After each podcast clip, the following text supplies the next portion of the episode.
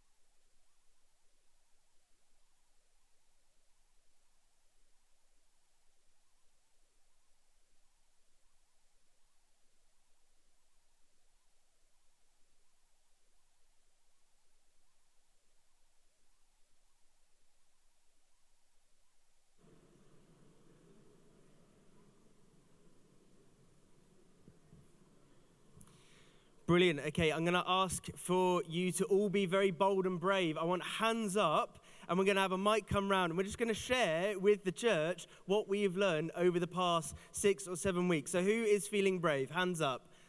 We've got to have at least three people tell us something they have learned in Malachi. All right, there we go. There's ah, one.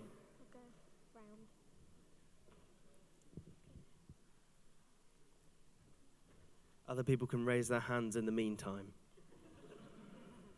Uh, so we were talking about Malachi 3, verse 10, where the Lord Almighty says, Test me in this. We were saying how that's very different to when Jesus is in the wilderness and he says to the devil, uh, Do not put the Lord your God to the test. And how it's a different context for each of those uh, statements. And we were just chatting about the detail of that. Excellent. I think you should be doing this, not me. All right, another one. We've got another hand over here.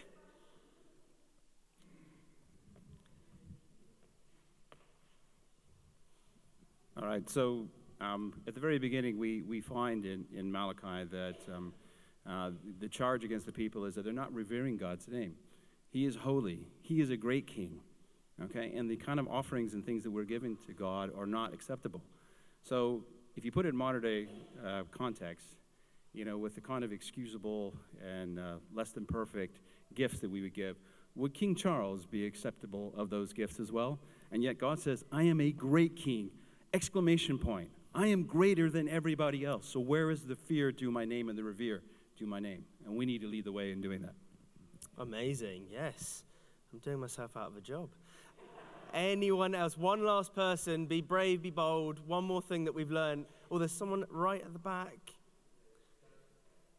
And oh, hello, yes, Judgment Day, yes, which is very apt given the passage that we're landing on. Thank you. Give yourselves a round of applause, everyone. Very good. Very good. I'm always very impressed um, with how much people actually remember um, after all of our sermons.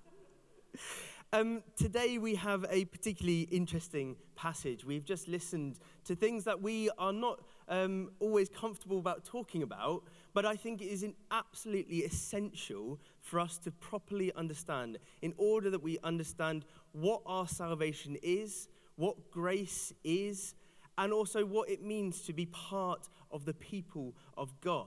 I'm going to I'm to kind of tell us the story of what our passage is saying and then uh, give some thoughts on what I think God has in store for us. But let's just first bring ourselves forward in prayer as we come to our scripture.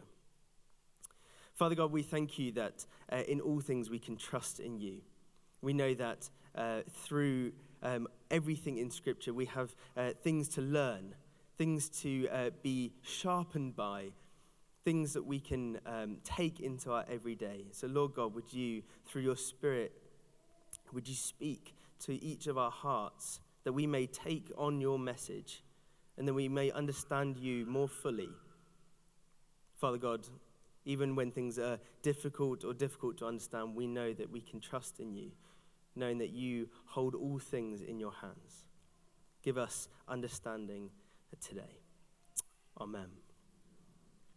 So we'll just jump straight in with uh, chapter 3, verse 14.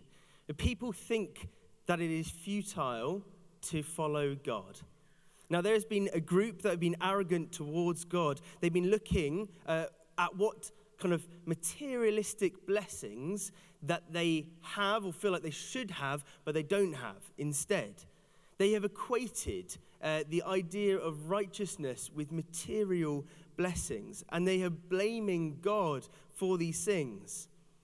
See, God has and always will be more concerned about the state of your heart than he is about the people's possessions. And so, since coming out of um, exile from the Babylonians, the, the, Israelite people, they've not yet experienced uh, the abundance that they expected since they returned back to Jerusalem. But instead, they've kind of encountered some hardships. And in turn, that has hardened their hearts. They've looked to God in a transactional arrangement rather than one of relationship. Their concern is not how well they are honoring God, as well as we have seen in the kind of previous chapters where they're, lazy law keeping, but rather they look around to others and say, Why do they have more than me? Why is it that I follow God and yet they are blessed, these evildoers, these unrighteous people? They think that because they're not materially blessed. God well, they, they think because they've not been materially blessed that God does not love them. And that's why in the, the first disputation in Malachi, we see God having to defend his love for his people in spite of the fact that they think they don't, they're not loved because they don't have all the things that they think they ought to have. Verse 16, uh, we see that there, in spite of there being opposition, there are few that have remained faithful to God. And what happens is that God listens to them. Not everyone has that perspective of, of materialism over kind of God's love and blessing in, in its fullness. There were a group that were uh, faithful to God. They revered him and therefore honored him. And God listened and heard what they had to say. In fact, they were, they were written down on a, on a scroll of remembrance, which, which is something that like a king would do. It's like an honors, um, a commendation um, scroll. Obviously, it's not a literal scroll that's being written here, but they, these people are being revered and honored because they have, in fact, honored God themselves. We see that God is a God that not just sees, but hears the people, hears how they talk about God. He does not ignore their faithfulness, and he does not abandon those whom honor him. And so in, in verse 16, 17, sorry, God says that it is them that are treasured possessions. He has a deep, deep love for them, like a father has with a son. Here we see the heart of the father. The arrogant group are claiming that there is there's no blessing by being faithful to God, and that there is no such thing as good or bad people because either one is blessed nonetheless. It's like in, in chapter 2 when the people say that, oh, there is no God of justice because the unjust go as unpunished as the just. And yet, we see in verse 17 that not all people are equal. We, in fact, do have consequences for our lives. God Himself treats the faithful ones as treasured possessions. A slight hint of irony, given the fact that the, the people that are unfaithful are searching for that treasured possession. And yet, God's treasured possession is the one that has remained faithful to Him, the one He loves and cherishes. He shows the love through the imagery of a father receiving um, and, and sparing his wayward son now that the son has returned and serves him. This is a, a great reminder of how the book of Malachi started with the, with the father defending his love for his people after they forget what he has done for them. Those who have not remained faithful, in verse 18, their time and judgment will come. It is not now, but the day of judgment where they will be where they will understand the error of the ways will come. See, God has to explain that there is a distinction, in fact, that there, there is a distinction between those that remain in God versus those that seek the ways of the world, who say it is futile to follow God. It's important to note, maybe for us as 21st century uh, listeners, but especially in this context, that, that the entirety of this prophetic book is talking directly to God's people. So this isn't, you know, someone out in the streets shouting from the rooftops. This is God in God's house talking to God's people, saying, Be faithful. So I want you to hear that if you're new or if you're visiting, don't don't feel a, a, a sense of pressure from this sermon. There is far more to the Christian faith than just this. But it is important to grasp that as people of faith, as people of God, we contend with this reality that there are consequences for when we are wayward. Yes, there is grace, there is mercy, there is every opportunity to come back to God.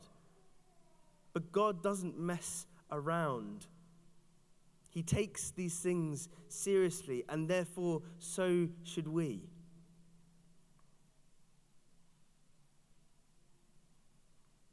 It says that God will separate those that are faithful and unfaithful on the day of the Lord. They are wrong to live as if God does not exist or care. As those that are being arrogant are being short sighted, not realizing the peril they place themselves under. They have a wrong view of God because they continue to focus on this transactional uh, aspect of blessing, not realizing that the ultimate blessing is to be found in God as treasured, treasured possessions on the day of the Lord. We skip forward a bit to uh, chapter 4, verse 2. Those who have remained faithful to God those that have God, who God has heard, they will be, they will feel the healing rays of the Sun of righteousness, that, and they will have joy. This is the absolute contrast to those that have stayed unfaithful. They will experience, when they meet God's holiness, the power and love that God has for them. Unlike those that are, remain unfaithful, the, the power and holiness that, that God has will ultimately destroy those who do not recognize who he truly is. It is the same. Uh, God, God, is holy, and therefore we ought to be holy. We are made holy by the sacrifice made in Christ. And yet, if we do not recognize that holiness, we ultimately uh, put ourselves in the firing line. For we, we cannot stand uh, shoulder to shoulder with that same holiness unless we obtain it through Christ's sacrifice. In chapter 2, it speaks of the, the refiner's fire, and it shows how what will be left um, will be the faithful. Here we see not only people will be saved, but they will experience the joy of the Lord as they are able to celebrate their salvation. They will have been set apart for, for God in both death and life And so on the day of the Lord, the day of judgment, it, is not something for them to mourn or fear, but rather something that gives them hope, knowing that God will give them eternal blessing.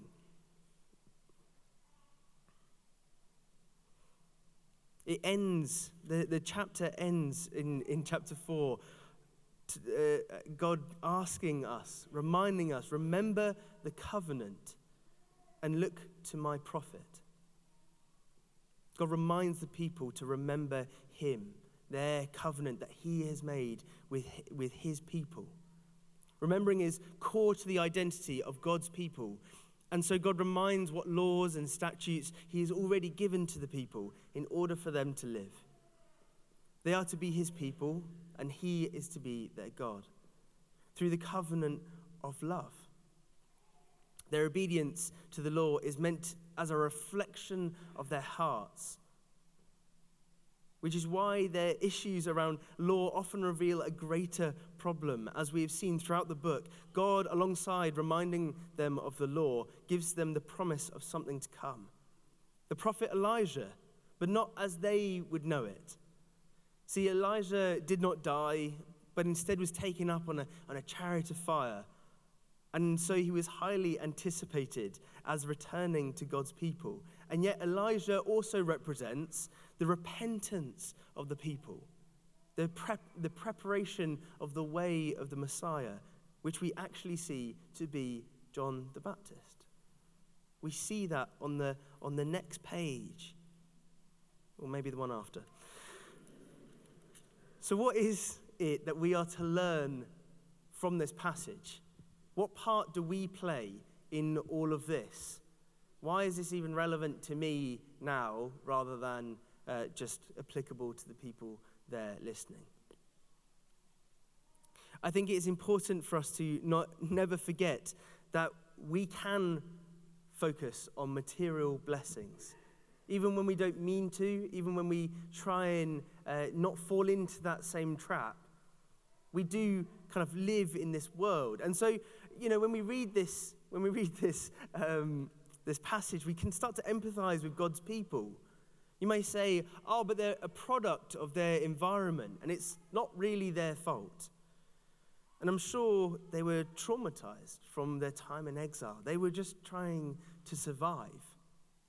And much as these the feelings and thoughts um, that even I have had from time to time, they, they might feel uh, natural, but they don't match up. God has showed his ultimate power during the time of the desert, this, this, this great story of Exodus that every Israelite would know and understand. The time in the desert where the whole of God's people required God to provide, and yet he did in everything that they needed, whether it was food, water, sanctuary. He did it. And even when they encountered hardship, he did not abandon them. Even in their punishment for turning away from God, God never abandons his people. He always yearns for his people to return to him, to return to his heart, so that when they did and when they returned to Jerusalem, his aim was to give them uh, spiritual sustenance that they needed. Now, scholars debate on the timings of Malachi, but it would seem that it would be around uh, either the middle of Nehemiah or just after Nehemiah. His people were re establishing themselves. And therefore, his first concern was not the material possessions of his people, but rather the state of their hearts and the re establishment of the covenant that, that had been broken for so long. Their hearts were immature and they focused on the things right in front of them rather than the greatness that was to come. God, throughout all of this, throughout this whole book, has an eternal perspective. His rebuttal to the defiant accusations is to remind them of the day that will come for God, he can see the end just as easily as he sees now. He is able to know the outcomes and the directions, not just of the current reality, but also the reality that is to come. He sees all, knows all, and so reminds us that he is not a God that breaks his word or promises. the things we see God say and yet not necessarily realize God tells us will be dealt with on the day of the Lord. See, we may live here feeling like uh, the unjust and the unrighteous, they may prosper and seem blessed, but God promises us that unless people are faithful to Him and righteous in His sight through Christ, they will not receive the joy that is to come. To my mind, this is a, a helpful reminder um, of who we truly belong to. Paul uh, talks about our citizenship uh, being in heaven. Our true citizenship being in heaven, which is found in Christ. We abide in Christ and have uh, faith and trust in Him. Therefore, we no longer belong to this world, but rather we are foreigners in this present reality because we know that it is not the ultimate reality in which we will inhabit. Our world is one in which we are the hands and feet of God, bringing about His purposes, sharing His blessings, and sharing His hope for this world. It is not the end, but rather the start. Even on the, on the day of the Lord, as Malachi puts it, it's still the beginning and not the end. For our lives are made perfect in Christ, and we are righteous because of who Christ is, and therefore, when we are raised to life with Him, we will be with Him for eternity. That does not mean that this world is meaningless or pointless, but rather it points to that which is greater. We can experience beauty, love, honor, compassion, richness, worth, and joy, all things that are God given. We can experience those and yet still understand that there is still something greater than even these things. C.S. Lewis uh, describes this when he speaks of what is to come. He says, uh, But what you ask of earth? I think, oh, earth, rather, earth, I think, will not be found by anyone to be in the end a very distinct place. I think earth if chosen instead of heaven, will turn out to have been all along only a region in hell. And earth, if put second to heaven, to have only been to have only been from the very beginning part of heaven itself. We are to live not searching for the worldly blessings for ourselves, but instead we are to live in the knowledge that whatever we experience on earth will pale in comparison of that which is to come. And so, what we live for on this earth is to bless others and to honor God. We are to hold things lightly, we are to be generous and compassionate. Paradoxically, the otherworldliness that we are to inhabit guarantees us proper engagement with the world itself. That's one thing to remember. Our citizenship is in heaven and not of this earth, so do not be tempted by the things of this world. Do not look to the material blessings that might tempt you and say, God loves me because I have this. He loves you for who you are, and He can, is only concerned with your heart. My second point that I want to draw out is are we being those who God listens in on? We see God turning away from the people that have turned away from Him earlier in the book. He says, I actually don't hear your prayers anymore because you don't even respect and honor me in the way that you are meant to. But here we see the faithful being listened to by God. It's like God has his ear up against the wall smiling as he hears his, uh, the faith amongst his people. Our relationship with our Heavenly Father delights him. And when we remain faithful to him, we come close to him. I love the idea that God is listening in on our church services or on our home groups, our alpha courses, our chats with friends and family. I love the idea that God cares. It is such an intimate relationship that we have with the Father because he is someone who is faithful to us.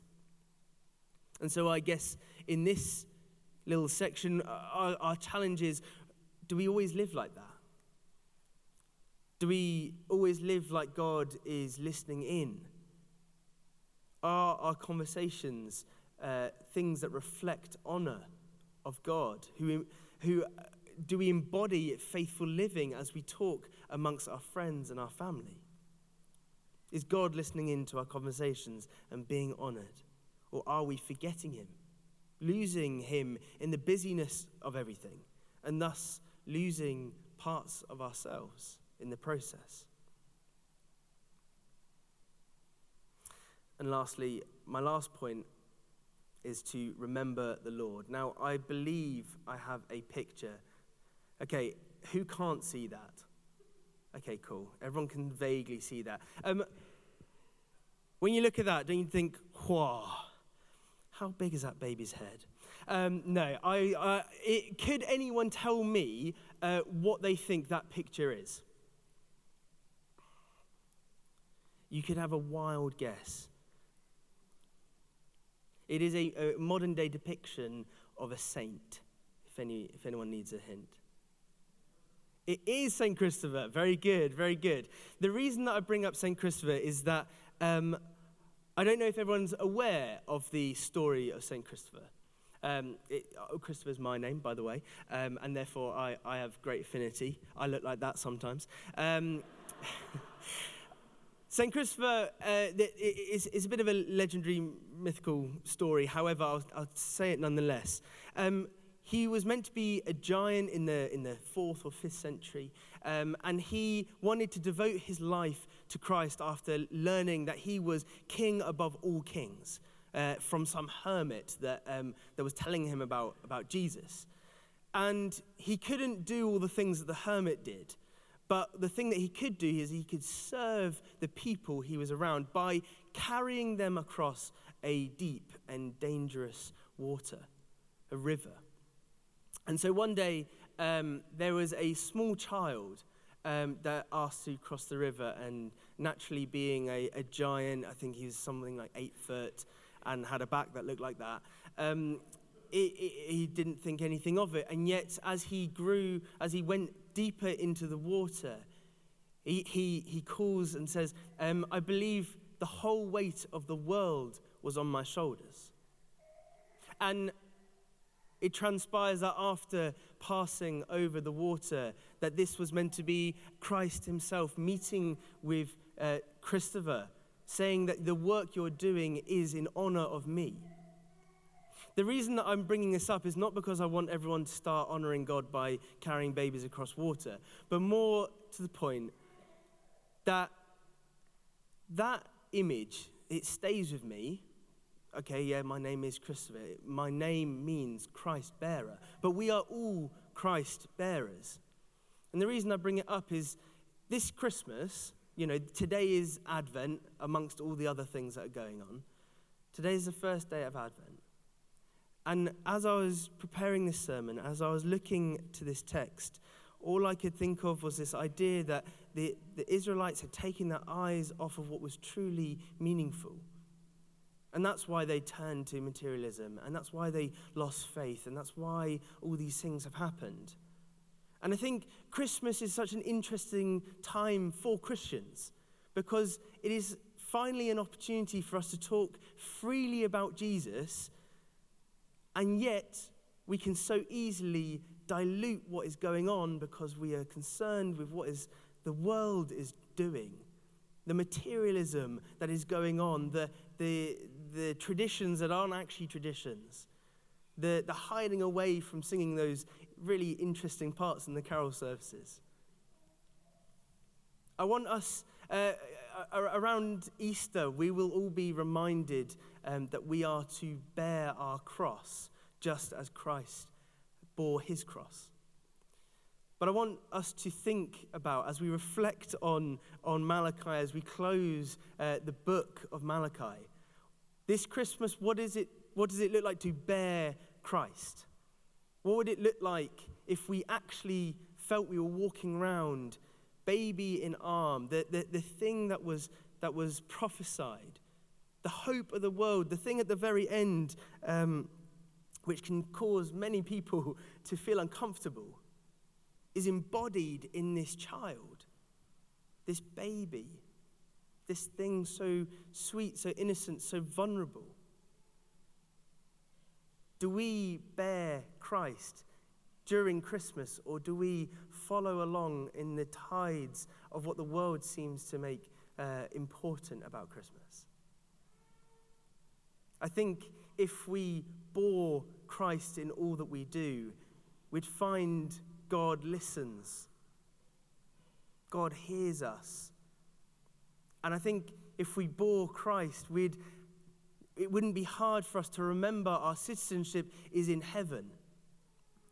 Many of you here will be parents, I'm sure, or at least have held a child in your life. You know what it is to just hold a baby as they're kind of half on a hip.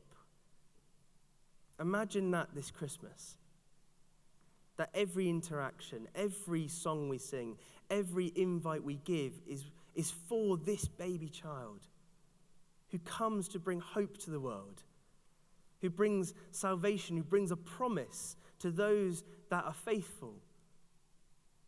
That you will not experience these hardships, the, these, these really horrible things that we, we can hear about, but rather we will experience joy on the day of the Lord.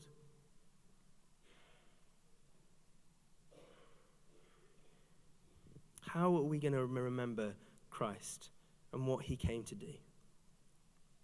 How are we as the church going to live as citizens of heaven, knowing our blessings will be realized on the day of the Lord?